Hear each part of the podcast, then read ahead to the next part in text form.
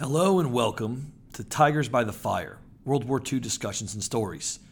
This is a World War II centered podcast out of Holy Cross High School in New Orleans. I am your host, Michael Arvidas. I teach a year long World War II course, and this podcast is a part of a year long project for that course. This podcast will focus on a variety of issues centered around the Second World War. In our first 10 episodes, we have topics ranging from the genocide at Nanjing, USO shows with Bob Hope, submarine warfare, Operation Cobra, and much more. This podcast is student driven. They come up with the topics, research them, create a narrative, and the conversation for each podcast. At its core, this is designed to shed light on aspects of World War II that are not covered in conventional schooling. World War II is the single largest event in human history. 65 million people died, making it the deadliest war of all time.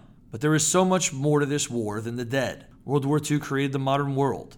It led to scientific breakthroughs, globalization, civil rights, and truly ushered in change in how the world operated. Oftentimes, history classes covered a struggle of the Second World War due to time constraints, but lessons from this event are extremely important in understanding the modern world. It also represents an unsure moment in world history. By 1941, the armies of Nazi Germany had taken over much of Europe, and the Blitz looked to be unstoppable.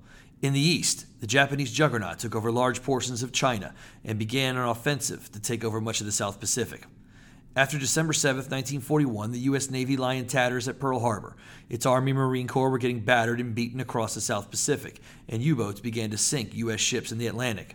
The British were held up on their island after defeats in France, and Russia was quickly retreating east. Yet, through it all, the United States and its allies fought two wars at the same time and destroyed both of these superpowers. This podcast hopes to tell that story.